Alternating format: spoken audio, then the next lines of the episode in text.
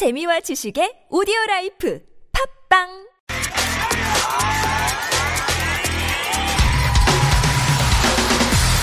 화제의 뉴스, 핵심을 짚어드립니다. 뉴스의 맥.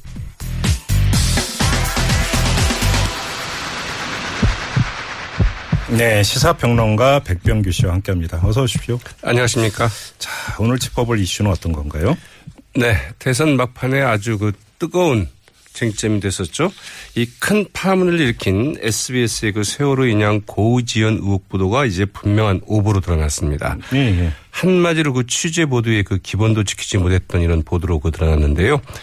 그럼에도 불구하고 어떻게 이런 보도가 나올 수 있었던 것인지 예. 의문은 여전합니다. 네. 그 의문을 좀 추적해 보도록 하겠습니다. 자, 그러면 출발점이 뭘까요? 네, 가장 큰 의문은 도대체 어떻게 이런 보도가 나갈 수 있었을까 하는 점이죠. 한마디로 취재 보도의 기본 원칙을 깡그리 무시한 보도인데요. 네, SBS 보도에서 논란이 핵심이 됐던 익명의 해수부 관계자, 이제 인터뷰가 있었지 않습니까? 네. 인터뷰 당사자가 이제 밝혀졌습니다. 7급 공무원이라면서요? 네. 김영식 해수부 장관이 오늘 오후 2시에 기자회견을 갖고 이제 직접 밝혔는데요. 네. 해수부의 7급 공무원이었습니다. 세월호 인양과 관련한 업무를 맡았던 것도 아닙니다. 이분은 해수부 대변인실 소속 직원인데요. 네. 다만 지난 4월 16일부터 이 세월호 인양 현장에서 이른바 언론 지원단으로 일주일 동안 좀 파견 나가서 대언론 창구 역할을 좀 했다고 합니다. 네. 대변인실에 있으니까 당연히 언론 지원단의 역할을 맡기도 했겠죠. 이제 하나 궁금한 점은 언론 대변인실에 있었다고 한다면 사실은 언론의 생리를 좀 알 만큼은 알만한 직원이다 이렇게 볼 수도 있겠죠. 그때 이제 SBS 기자와 통화한 게 이제 녹취돼서 인용이 됐는데 인터넷 뉴스에 떠돌던 이야기들을 해준 적이 있는데 SBS 기자가 이를 무단으로 녹취에 보도했다 이런 것이고요. 네. 여기에서 하나 주목할 점은 이 녹취가 따진 시점입니다.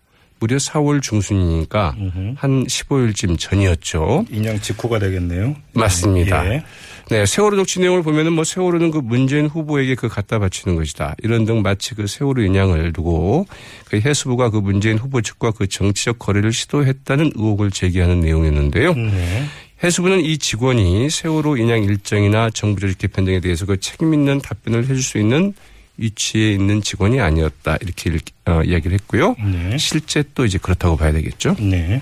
이게 지금 녹취를 4월 중순에 했던 거라면 보름 넘게 시간적 여유도 충분히 있었다는 이야기인데 기사를 보면 지금 반론 이런 것도 없지 않습니까? 맞습니다. 왜 이렇게 무리한 보도가 나갈 수 있었을까요? 그게 바로 이번 SBS 보도 사태의 핵심인데요. 네.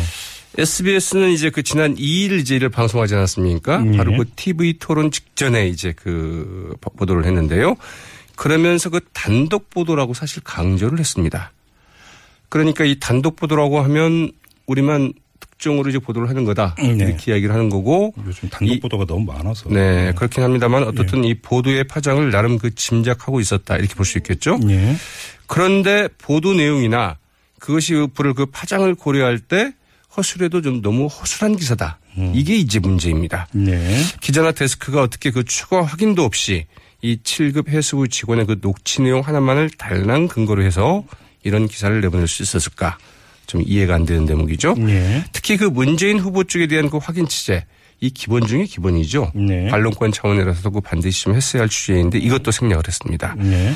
SBS 해명에도 불구하고 의도성이 있는 것 아니냐. 이런 의혹이 가시지 않고 있는 이유이기도 합니다. 그런데 지금 SBS는 이게 애초에 취재하고는 다르게 나갔다 지금 이렇게 이야기하는 거 아닙니까? 네. 원래 기사의 발제 의도. 저는 이 발제 의도라는 게 뭔지 모르겠는데요. 네. 네, 취재를 해서 기사가 되면 기사를 내보내는 거지.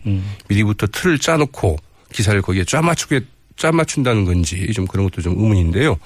어떻든 기사의 발제 의도는 해수부의 세월호 인양 고의 지원 의혹과 권력의 눈치 보기에 대한 비판이었는데 이 기사가 좀 엉뚱하게 잘못 나갔다. 이렇게 좀 해명을 했거든요. 그러나 SBS의 해명을 액면 그대로 믿기에는 좀 미심쩍은 구석이 많습니다. 이 익명의 해수부 직원의 녹취 내용만을 좀 부각시켜서 보도할 때 당연히 이른바 해수부와 문재인 후보 진영과의 거래 의혹이 부각될 것이다. 이건 누가 봐도 상식에 속하는 일인데 이렇게 보도를 해놓고 어떻게 그런 해명을 할 수 있었을까 싶고요. 실제 그 기사 제목도 좀 바뀌었다고 그러죠. 당초에는 인양 고의 지연 의혹 다음 달 본격 조사 이렇게 돼 있던 이제 그 기사 제목이 차기 정권과의 거래 물음표 인양 지연 이 조사 이렇게 이제 그 바뀌었다고 그럽니다. 그러니까 즉 그 차기 정권 즉 그 문재인 후보 진영과의 그 진영과 그 해수부의 그 거래 의혹에 초점을 맞추려 한 기사였다. 이것을 그 제목에서도 이제 분명히 한 것이죠. 당초 보도 취지가 어쨌든 간에 이 보도 의도는 바로 그런 점이 있었다. 이렇게 볼 수밖에 없는 겁니다. 그런데 SBS 노조주 조사를 했는데 일부 내용이 삭제됐다. 기사에서. 뭐 이런 주장도 있지 않았습니까? 맞습니다. 그 SBS 노조 뭐 전국 언론 노조 그 SBS 본부인데요. 정식 명칭은. 네. 이 SBS 노조의 그 자체 진상조사 결과 그 기사 초고에 있었던 이 박근혜 정권 시절 그 세월호 인양 지연과 해수부의 그 권력 눈치 보기를 그 지적한 문장은 데스킹 과정. 즉 이제 이 말하자면 기자가 이제 기사를 써서 보내면 위에서 간부들이 이걸 이제 말하자면 잘 됐는가 잘못됐는가 팩트 체킹을 하고 그러죠. 그걸 데스킹 과정이라고 하는데 그 데스킹 과정에서 그 삭제를 했다고 이제 지적을 했습니다.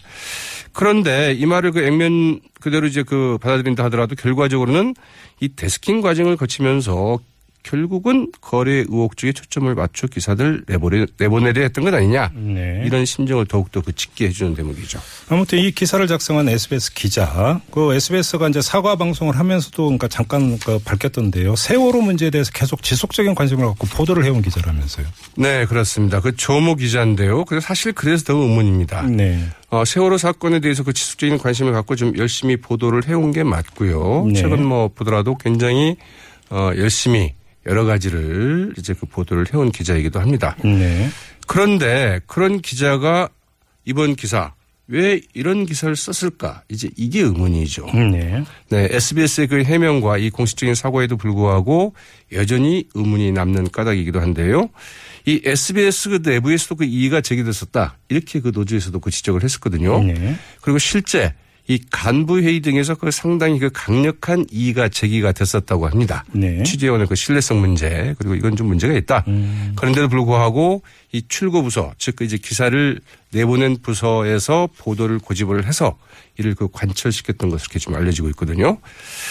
그런 점에서 SBS 이 두 가지 점에 대해서 분명히 좀 해명을 좀 해야 될 것 같습니다. 첫째는 이 기사가 과연 그 기자의 그 자발적인 발제 그리고 충분한 취재를 거쳐서 작성되고 보도된 것인지 아니면 이른바 그 오더성 기사라고 합니다. 이제 위에서 말하자면 이런 기사를 좀 써봐라 이렇게 내려온 기사인지 이런 점 등에 대해서는 분명히 밝혀야 될 것 같고요. 이 두 번째로는 그 데스킹 과정 등에서 왜 이런 허술한 기사를 그대로 내보낸 건지 과연 단순한 그 실수였던 것인지 아니면 어떤 의도성이 있었던 게 아닌지 여기에 대해서 좀 납득할 만한 좀 설명을 내놓아야 될 것 같습니다.